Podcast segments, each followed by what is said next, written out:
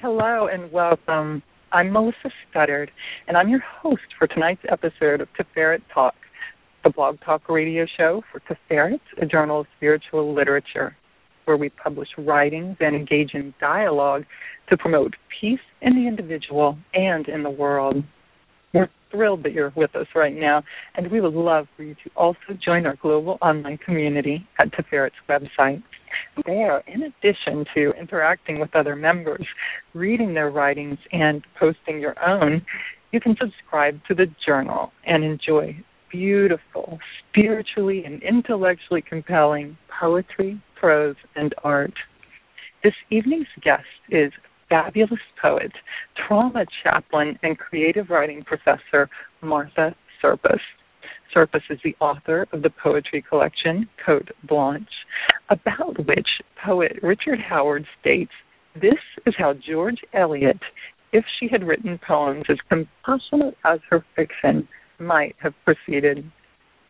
As a native of South Louisiana, Serpas also remains active in efforts to restore Louisiana's wetlands, and her second collection, The Dirty Side of the Storm, which the St. Petersburg Time calls At Once a Love Song and a Dirge to a Landscape Being Swallowed by the Waters that Define It, is rich in imagery and the lyricism of place.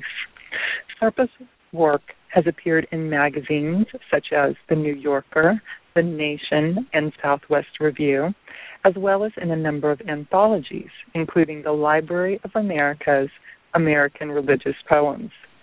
She holds advanced degrees in English from several universities and a Master of Divinity from Yale.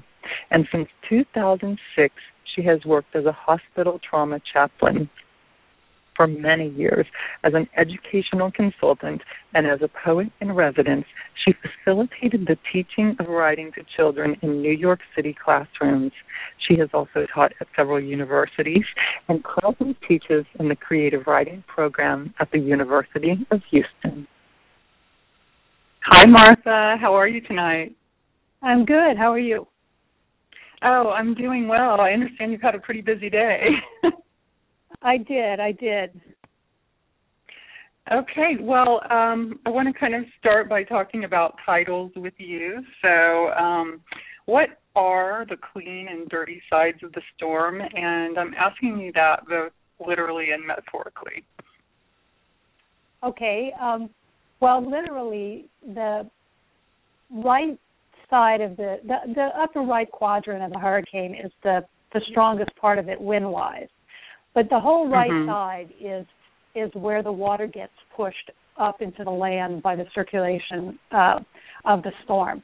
So being on the dirty side means being on the side that, that gets the water. And um, if I were home in uh, in southern Louisiana with a hurricane approaching, um, lots of people will be hoping that we're not on the dirty side because the water is much more destructive for us than the than the wind. Okay, okay.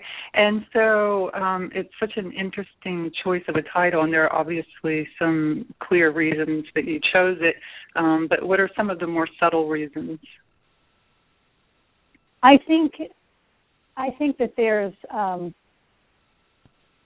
that often what appears to be detrimental or, or destructive um, to the greatest degree is not actually um, what turns out being the most harmful. And more subtly, perhaps not even harmful, but what brings the most change is not what um, what appears first to be sort of life changing. Mm-hmm. Mm-hmm. Great, thank you. And also, just for anyone who doesn't know, your other collection, your first collection, is called. Am, am I saying this properly? Cote Blanche. Yes. Yes. And what Cote does Blanche, that mean? Um, Cote Blanche was the original name of the settlement where I grew up, um, which is about 80 miles south of New Orleans. And uh, it literally means white coast. And the origin is thought to be a priest who was approaching by boat to come in um, and visit the people who lived there because there were circuit riding priests. There weren't enough um, priests around to place a priest in every one of these far flung settlements. So the priest was approaching by flatboat and saw all of these whitewashed, what we call shotgun houses. Um, lots of people call um, houses in their area that because you can shoot a shotgun through the front door and it goes through every room. um, so he, he sees these whitewashed houses and it looks like a blur, like a white coast. And so he called the settlement Cote Blanche. Oh, great! That's a beautiful visual image. Um, well, one of the just sort of in relation to what we're talking about, one of the things that I really love about your poetry is that it honors the messy aspects of life and love and spirituality, not just what is clean or ideal. And mm-hmm. um, one of the passages that really stuck with me the most regarding this is from the poem "I'll Try to Tell You What I Know," and mm-hmm. uh, I wanted to see if you would like to share that poem with our listeners. It's on page 33 of Cote Blanche. Sure. Oh, great. Thank you. Let me flip there. I'll try to tell you what I know. Sometimes it's so hot a thistle bends to the morning dew, and the limbs of trees seem so weighted they won't hold up moss anymore. The women sit and swell with the backwash of old family pain and won't leave the house to walk across the neighbor's yard. One man picks up a shotgun over the shit hosed from a pen of dogs. One boy takes a fist of rings and slams the face of a kid throwing shells at his car. That shiny car is all the love his father has to give. And his mother cooks the best shrimp etouffee and every day smokes three packs down to their mustard colored ends. One night, the finest woman I ever knew pulled a cocktail waitress by the hair out of the back seat of her husband's new Eldorado Cadillac and knocked her down between the cars at the Queen Bee Lounge. She drove the man slumped and snoring with his hand in his pants home, and not a word was said. I'll try to tell you what I know about people who love each other and the fear of losing that cuts a path as wide as a tropical storm through the marsh and gets closer each year to falling at the foot of your door. Thank you. That is such an absolutely compelling poem.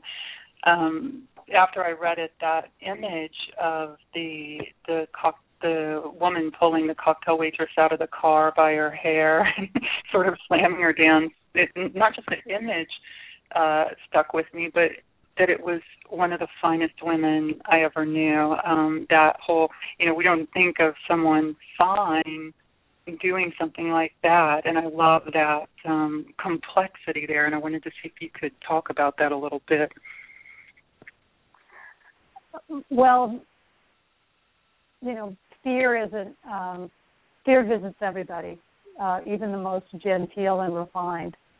Um, and so I had this. Um, well, I have to confess, this is this is the base of this is is a, a true story. The details are are changed, and and she mm-hmm. was one of the finest women I I ever knew. Uh, eventually, um, married a senator um, in mm-hmm. a second marriage, um, and so um, very uh, very cosmopolitan and gentle and refined, but um, mm-hmm. when faced with that um, fear of of losing her husband, she um, she performed this very act. well, can I ask you? Do you also mean fine in the sense of um, like you know kindness and morally fine, or do you mean it only in the sense of refinement and and like um, you know high standing in the community? I think um, I hope it reads in, in all of those senses, both mm-hmm. both um, refined, both um, somewhat delicate, and also um, in in my day, fine with uh, a euphemism for really attractive, which mm-hmm. is also true of her. Mm-hmm. Mm-hmm. Well, that's great, and I I did read all these different aspects into it, and that's one of the reasons I think the um the image is so compelling to me. And I didn't really realize it until we started talking about it just now, but I think one of the things that I really love about that is the feeling of um, you or the narrator of the poem, depending on you know, I would have said the narrator, but since you told me that uh, you know that it was an actual event, that that there's a sense of no judgment there, and it's so beautiful. It's like, you know, I witnessed this woman do this thing, yet I still think of her as one of the finest women I ever knew. It's not like, oh, she's tarnished now, you know. Mm-hmm. And um it's a, kind of a thing that I see through all of your work. This, you know, and it relates to what I was saying about the, you know, the sort of the messier aspects of life and um and all of that. So, um, you know, another poem that I like that sort of brings in this complexity in a completely different way is the Diener, which is um, was published in the New Yorker. So it's not actually in either one of your books because I, I believe it came out after your two books were published. Um, but are you at a place where you could possibly pull that up and read it? Because I would love for our listeners to hear that. Okay, I can do that. Oh, great, great. I think you know now that I think about it, you can get to it from your website if you need to. Oh, um, I just put my hands on it. Um, yeah, it's the title poem of this um, collection I have coming out in March. And uh, actually, yeah, before you, uh, because that's one of the things I was going to ask you about. Um, before you read the poem, would you tell us a little bit about the collection? Um, sure. The, there are a number of poems that come out of my chaplain experience, and there mm-hmm. are also um, a fair number of poems that um, continue to deal with the landscape in Louisiana, and mm-hmm. I I see them as a whole in terms of that those liminal spaces where something is um, something is disappearing and something else is taking its place. Um, mm. In fact, there's uh, it's not an epigraph because I put it at the um, at the end of the book, but um, I put this quotation from Augustine's Confessions. Uh, in this world, one thing passes away so that another may take its place, and the whole be preserved in all its parts. Um, and in both of those settings, it's really hard at the time to see that something, um, you know, in in uh, a place of incredible loss, to see that something is going to um, grow there. It's going to come mm-hmm. and fill that space. Um, but we know that's what happens. Um, mm-hmm. And again, the title mm-hmm. is the and, and sorry, it's a it's an unusual word. Um, a lot of dictionaries don't even have it, but I learned that in the hospital, it's the person who runs the morgue. Um, is mm-hmm. sometimes called a Diener. And it's spelled D I E N E R. Right doesn't really quite um, look how it sounds. It doesn't, um, and it has that you know strange die in the beginning of it. Um, but it comes mm-hmm. from the mm-hmm. German for servant. For service. For for servant. Oh, servant. Okay. Okay. Great. Yeah. So this is the Diener. We hated the early anatomists for showing us how fragile we are how God's image is composite. The liver, the bright bruise of a sunset, the thyroid wrapped around our throats for luck. They saw our brains folded against our foreheads and knew our hearts pumped dumbly on through the wash. And wily guts take the brunt of it, pushing to get rid of while we insist on taking in and taking in and taking in. Bears with heresy, that is, a choice, to reach the artist by testing the art, human suffering always the requisite cost. Change, what keeps all of it the same, the teacher says, no new thing under the sun. What we make, let's make old instead, older than the first tool, which smelled much like the body, the first blacksmith must have thought. Not quite, not quite like displaced blood, but blood at home in its place among other parts in their places.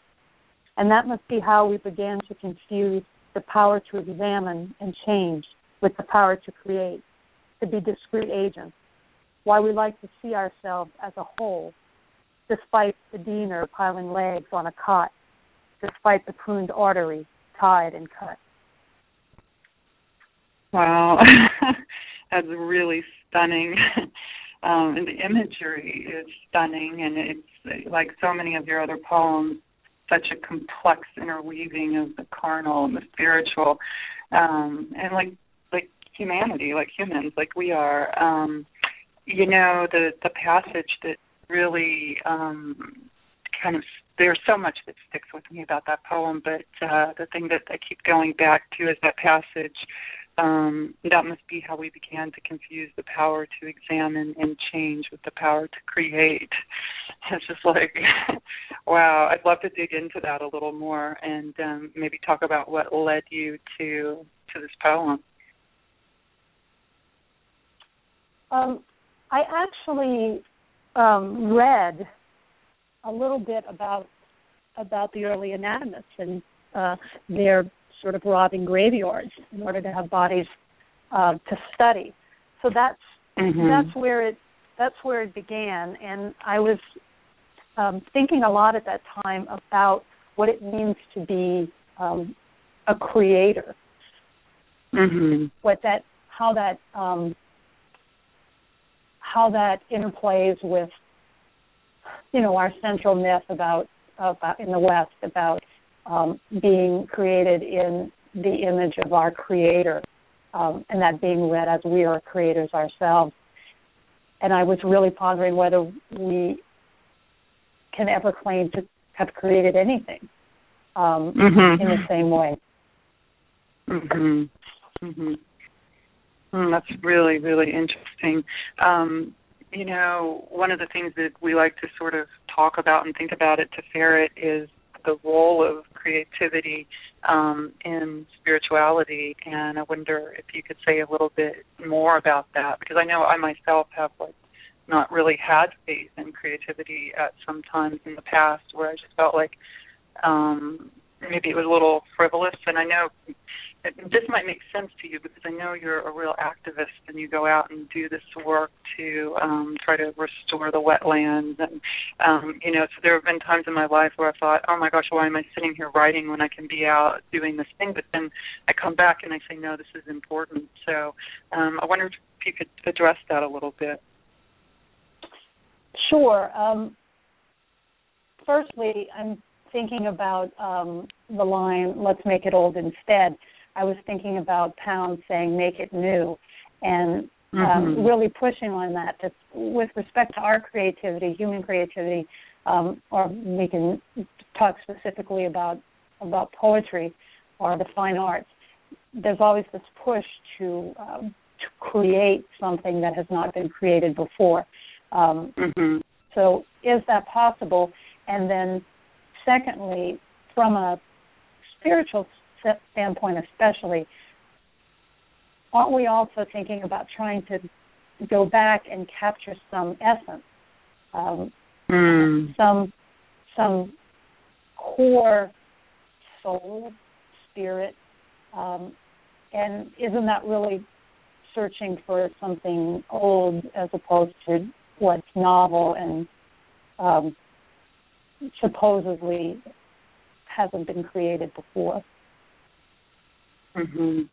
And so stunningly presented with the first tool that smelled so much like the body. I love that image. It's amazing.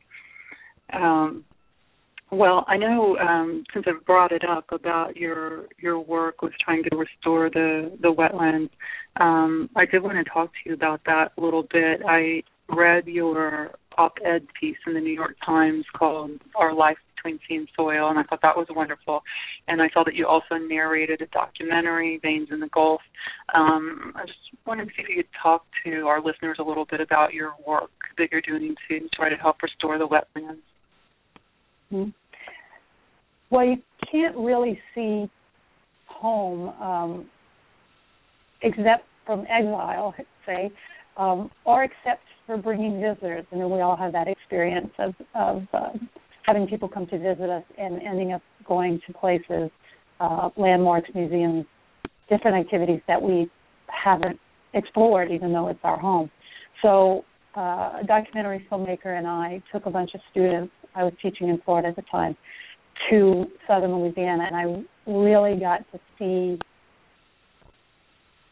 this this tragedy of coastal erosion through their eyes, and it it uh, it was very very powerful. It wasn't that I wasn't um, aware of it. It wasn't that I wasn't concerned about it, but I just saw it in a very different way, and so that began the the making of the documentary, which is it is somewhat from a scientific point of view in terms of explaining what's happening, but it's more it's more from a cultural point of view and a spiritual point of view mm-hmm. about um, the land loss. Mm-hmm. And I noticed you're not the only began. poet involved with it either. There was also someone who was formerly the poet laureate for Louisiana um, involved in the documentary as well. Um, I'm wondering if you're thinking of Darrell Bourque, Um, mm-hmm. But but not in the not in this doc, no. Oh, okay. It must have been a different one that was connected to it. Um, I was watching a little stream of them. You know how it'll link you from one to another. so, oh, but that sure. is interesting that that you're not the only poet who um, has taken this up as a cause and is working with it.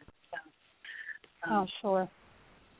Well, your poetry is so attuned to the rhythms and the images of place, and um, I wanted to see if maybe you would like to read a poem that that relates to this um, and relates to what we're talking about and the work that you're doing. Um, I kind of had in mind um, decreation, but it's also a very long poem, so I'll leave it to you whether or not you want to read that one or a different one or part of that one. Um, I would love to hear the whole thing if if you feel like reading it. Um, sure, I can. There.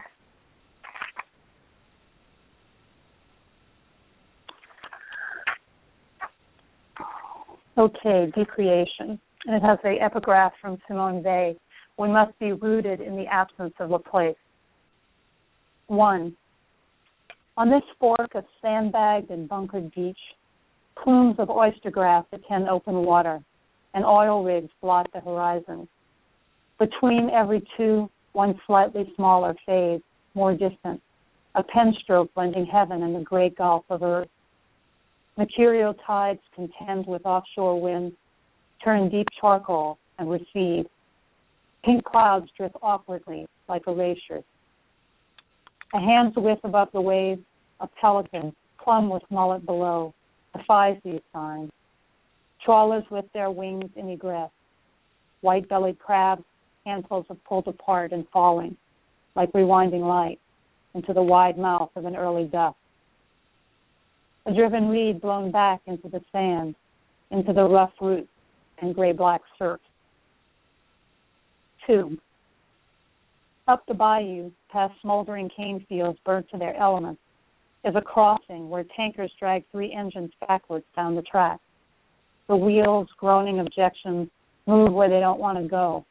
Union Pacific, equity, past the citadel of the refineries, dim orange and convent's eternal flame. Rusty points of cypress waver in the foreground.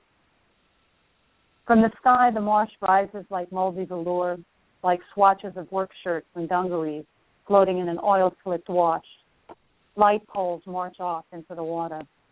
Lakes take over lakes and scant orphans in between. Pastures, ant mounds, and crawfish holes foam green on the Gulf's surface like stick lather around the bathing body. Four. The fishermen anchor at Leeville's sunken graves, cast their lures among broken crypts that stagger down the shoal like brass plated divers. Seamen crosses shoulder waves and wide mouthed roots pull in a continuous salt spray.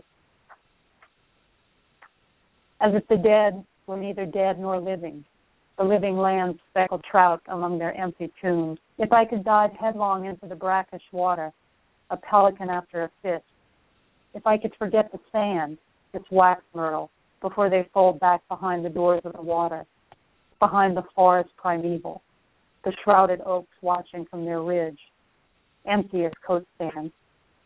Orange and lemon groves sting the air thick with oils. Five. I floated above the priest's head and sat on the marble cornice of a fat Roman column in the nave of Sacred Heart. Like rain on pavement all over the world, we were gray, but stone gray, immovable, unlike the spongy swamp beneath our feet. And handbells cut like filaments, just as translucent and magical. Tie fishing line to anything, tug on it, and things move at your command. Corpus Christi, one flesh but two spirits churning like magnets. We cannot have what we most want because wanting itself holds us back. Longing occupies the space of our being, the oceanic space before we were cut free. The court itself is a vapor from the sea, a past tenant's portrait hanging in the hall. Six. If only I could give the land my body, dig and water fills the pit, not even a foothold before it brims. Someone will lay a plaster vault for me to ride, like long boxes children pull down flooded roads. In my plaster boat, I'll ride Gulf shores till I vanish like a wig in the sun. If only the land would take me now, I would lie against the marsh grass and sink, muck enfolding me, and welcome the eroding gulf, handful by handful, carrying us away. Who could have known how much the land wants the water, to be the water, to forget? We carve and sign and plaster our impressions, but then there will be no name, no fierce grip of the undertow along the pier, or hiss of barnacles' anxious breathing. I'll imagine us seated at a crab boil, potatoes and onions steaming, orange and blue crabs over orange and blue profane, another Friday in Lent, newspaper and lemon halves, cayenne stinging our nail beds. See, a fog rests over the marshlands, everything water, nothing outside great and great chaos. Oh, thank you. you know, I was reading along with you and um you know, it's funny you find the, the notes that you wrote in the book and out to the side of where you said if I could give the land my body, I wrote, You have Oh wow. I mean, through your poetry, you know, it feels in a sense like you have, and through your work. So um, that's really beautiful poem. Um, and did that sort of come about also as a result of, of going around and, and looking with people, um, you know, the way that you began to become active in this? Yes, it did, and also reading Simone Weil, the 20th century French philosopher, who writes about um, needing to decreate the ego. Mm-hmm. Um, and so thinking about her and how that plays that plays out in the land, everything I understand spiritually um, is through the through my understanding of the land. Wow, wow, that's amazing. And That's such a wonderful quote too at the beginning. I, I read that quote and I was like, okay, this is going to be a great poem. um, I love it, but um, it, it's interesting that you say that because one of the things that I just noticed over and over and over in the poems, and just the most wonderful way, is this um, connection between the body and the earth, and the body and the land, and it's like it's almost like they're siblings or interchangeable or you know I don't even quite have the language to really say exactly what it is but it's like uh um you know it sounds cliche to say it's a spiritual connection but it's it's more than that it's like a deep deep uh empathy you know mm-hmm. um that's one of the things that I really like the most about the work. Um, and I, actually, the last poem that I want to have you read, which I'm not going to have you read just yet, because um, it's called Finishing Touch. It's probably mm. my favorite poem of yours, but it, it's also in this poem um, at the very end. So, um, do you have um, a few minutes? It's, we were supposed to go for half an hour, but we could you go for maybe ten more minutes? Sure. Or okay, you're not in a rush to get anywhere. Okay, great. So I wanted to ask you. I'm really interested in learning a little bit more about your spiritual or religious journey. Um, I, mm-hmm. And I mm-hmm. know the obvious road signs, like I know you have a master's in divinity and you've worked as a chaplain and still do, and I see how the divine manifests in your poems. But I'd like to hear more about what the journey has been for you. Like, how did it start? How has it progressed, and where do you find yourself currently? Mm. Well, I um the Cajun area I grew up in is almost entirely Catholic, and Cajun mm-hmm. Catholicism, like like Catholicism, takes on the flavor of wherever it is and can be very different. Cajun Catholicism is um, very different. It wasn't doctrinal at all when I was growing up. I never heard um, any of the political hot buttons that we hear today with respect to the church. It was I grew up post Vatican II social justice. Um, that was the emphasis. I went to Catholic elementary school, and that was as far as we could go uh, in my hometown. I went to public school after that. But for me, um, when I left to go to college, I realized that um, I was taking with me some things, of course, that I hadn't noticed before, such as an understanding of, of signs and metaphors in terms of sacrament, mm. music, the the cadences of the mass, all of these things that I think were really important to me uh, with respect to my interest in poetry and shaping me as a poet. Um, I I can remember too being asked, you know, the church is so you know anti-woman in so many ways, um, and mm-hmm. you know, I was like, absolutely, you know, well, how did you how did you negotiate that? And I said, for me, I was surrounded by the by the images of women, and I, as a child, I didn't distinguish between saints or um, or Jesus.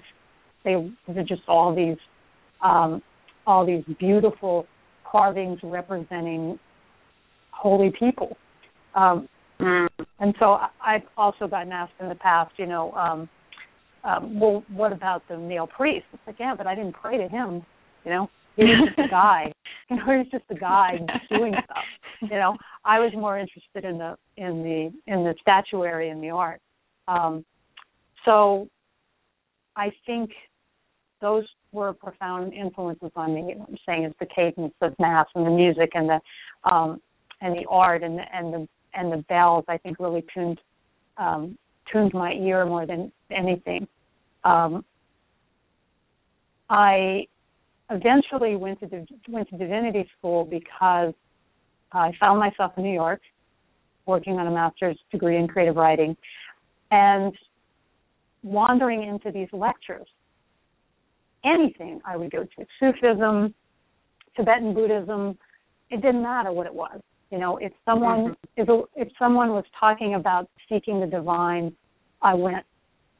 And at a certain point, one of my professors said, "You know, you don't have to study religion on the side.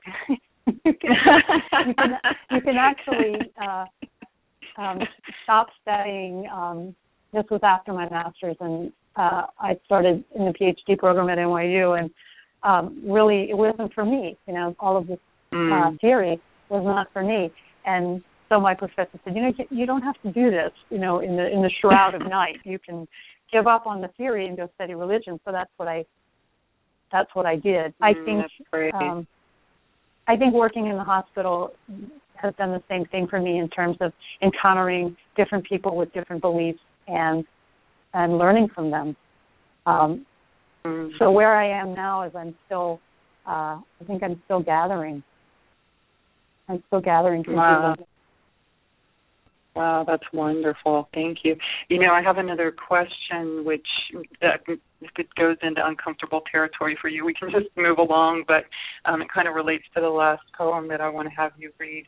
Um, because you have um, a master's in divinity, you have your Catholic upbringing, and you've studied all these different spiritual traditions. I can't help but wonder what role um, religion and art um, have played in your perception and experience of sexual orientation. And you know, especially since you were talking about the church being anti-woman, and um, you know, how has that all played out for you? Well, this is uh, uh, again the the early shaping and the gift of growing up when I did this sort of focus on social justice. I never heard the word homosexuality ever from a pulpit. Mm-hmm. The whole time I was growing up, that would not be the case today. You know, uh, unless Francis does quick work and uh, and changes things. Um, so I mm-hmm. I really didn't grow up with some um, really strong negative message. It just mm-hmm. uh, it just kind of was a um, was a space there for for me to figure out. Um,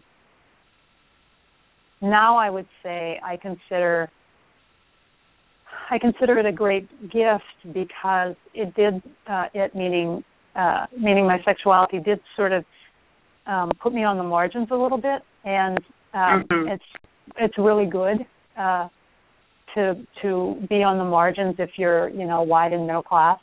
Um, um, so I, I don't get I don't get you know I, I don't have the perspective that um, that people who are uh, marginalized because of because of race uh, or because of um, you know uh, serious religious differences. I don't have that perspective, but I have a little bit of a being out of the mainstream uh, perspective, and that seems um, a great gift. That is a really incredibly beautiful answer. Thank you. Um, would you read the poem Finishing Touch? And sure. I, would like to mention also to anyone who's listening that this is the the final poem in the collection Côte Blanche, and I think it's just I mean, you can see why it's a perfect ending poem. Even the title. Finishing touch. Ever since the painter depicted your finger extended to your creature, we have known we craved a surrogate touch. We pressed others' palms to our faces as if we were still being molded, polished by an apprentice love revising our rougher destiny. Each hand found more skillful than the last, each imprint closer to your transforming seal. I know this, and still I have to ask for reprieve and illusion, to linger in this present flesh, believe in her finishing touch. I want this hand, its knowing strokes inside my thighs where all betrayal begins. Let this hand complete me for the stretch. The soft edges of these fingers be the last of earth I feel. Let it be her own hand, hers alone, that will close these eyes. Mm, that's really beautiful. Thank you. Um, again, there's that sameness of earth and flesh in this poem that I really love, and the, the notion of portrayal. Um, really beautiful. Um, okay, so we we just have a few minutes left. We can talk. So I wanted to ask you um, a couple of quick last questions. First, um, stylistically, I feel that your books are really similar, but thematically, your second book is more focused, obviously. And um, is that just the nature of a first book versus subsequent books, or was it important to you to really keep that subject matter tight for the dirty side of the storm? I think the dirty side of the storm reflects an obsession on my part. Um, and if I read Côte Blanche now, I can see that obsession lifting itself. But at the time I was mm-hmm. working on it, um, I didn't see it. Uh, now it's clear mm-hmm. to me mm-hmm. where I was headed. Um, mm-hmm. Dirty side so is, is really an obsession. Okay, and so in your forthcoming collection, it'll be sort of a combination. This obsession will continue, but then you're also talking more about your work um, as a trauma chaplain. Yes. Okay, okay, great. That's a wonderful transition between the two. Um, okay, so we, we, are about to run out of time, so I wanted to just ask if you have anything. Maybe you can remind us of the title of your forthcoming book and when to look out for that, and if you have any other events or publications coming up that you'd like to announce, or a website to direct people to um, if they want to look at a schedule. Um, just anything you kind of want to tell us in closing. Oh, okay. Um, well, the forthcoming book is titled The Diener. Uh, its pub date is mid March um, from LSU Press, and I'm I'm really excited about it. It has a um, a beautiful beautiful cover art by Michelle Burgess. If you um, if you do go to my website, marthaserpas.com, um, there's links to some more of her work. She's just a really powerful uh, bookmaker and um, uh, uh, sketch artist. Um, and I'll mm-hmm. say I, am going to get to that website soon and put my new calendar up. Um, my, um, I'm just terrible. Um, I'm terrible. Work hard. You're busy. um, I know. I'm gonna. I'll get better.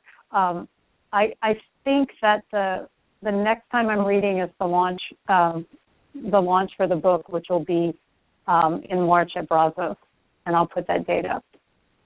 Okay, so in March at Brazos. Are you reading tomorrow at, for the Emily Dickinson um, um, thing out in Conroe? I'm reading a Dickinson poem. Okay. Are you? Okay, good. I am. I am. I'll see you there. yeah, but so. I looked at my calendar and I thought I'm going to see Melissa the next day. I know. I know. I was just noticing that uh, today, and you'll get to um, meet some other people I want to introduce you to as well. So I'm really looking forward to that. Um, but you'll be reading one poem of Dickinson's and one of your own too. So I'll look forward to hearing yours. Terrific. Well, thank, thank you so much for this. It was fun. Yeah, thank you. It was, and uh, it's just been great talking with you. And I look forward to seeing you tomorrow. And I'm really, really excited about your new book, and I'm going to keep an eye out on for that too. well, thanks. I appreciate it. Okay. Thank you. Night. Night. Before we close, I'd like to thank producer and associate editor R.J. Jeffries, contributing editor and assistant producer Udo Hentz, and publisher Donna Baier Stein for their work every month in helping the show to run smoothly. I'd like to also remind our listeners that at our website you can subscribe, donate, or purchase single issues of Tiferet Journal and find out about upcoming events. While you're at the site, be sure to also check out the Tiferet Talk book. It's a collection of interviews from the first year of Tiferet Talk Radio and is available for purchase at Amazon, Barnes & Noble, and other bookstores, as well as at the website. For details about our next interview, please visit the Tiferet website. We hope you'll join us then. And in the meantime, we wish you peace, love, happiness, and fulfilling work.